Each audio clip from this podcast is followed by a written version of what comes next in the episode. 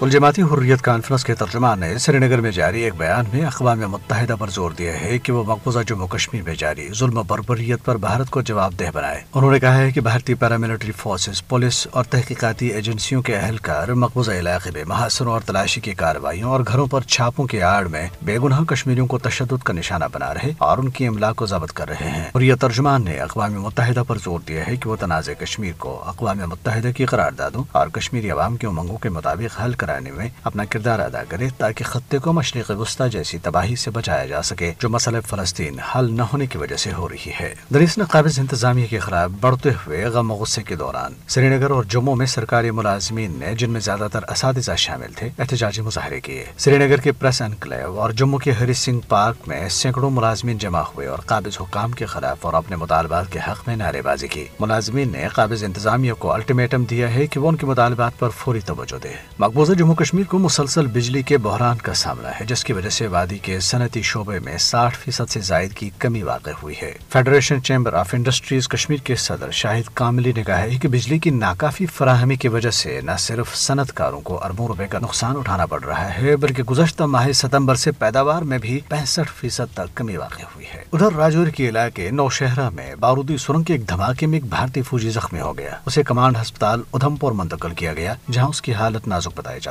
ہے۔ معروف کشمیری صحافی، شاعر اور ادیب غلام نبی خیال سری نگر میں واقع اپنے رہائش گاہ پر انتقال کر گئے۔ ان کی عمر اسی برس تھی۔ انہوں نے تیس سے زیادہ کتابیں تصنیف کی اور ایسوسیٹڈ پریس اور وائس آف امریکہ سمیت مختلف ریڈیو اسٹیشن اور اخبارات کے لیے کام کیا۔ انہوں نے اکتوبر دو ہزار پندرہ میں بھارت میں اقلیتوں کے ساتھ ناروا سلوک کے خلاف بطور احتجاج بھارت کا سب سے بڑا ادبی ایوارڈ ساہتا اکیڈمی ایوارڈ واپس کر دیا تھا۔ ہندو دہشت گرد لیڈر یتی نرسنگ آنند نے فلسطین پر اسرائیل کے حملوں کے مکمل حمایت کا اعلان کرتے ہوئے اسے اچھا اقدام قرار دیا اور کہا ہے کہ ہمارا اسرائیلی حکومت سے مطالبہ ہے کہ ہمیں اسرائیل میں پوری مذہبی آزادی کے ساتھ رہائش فراہم کی جائے تاکہ بقول ان کے ہم مل کر اسلام جیسے کینسر سے لڑ سکیں۔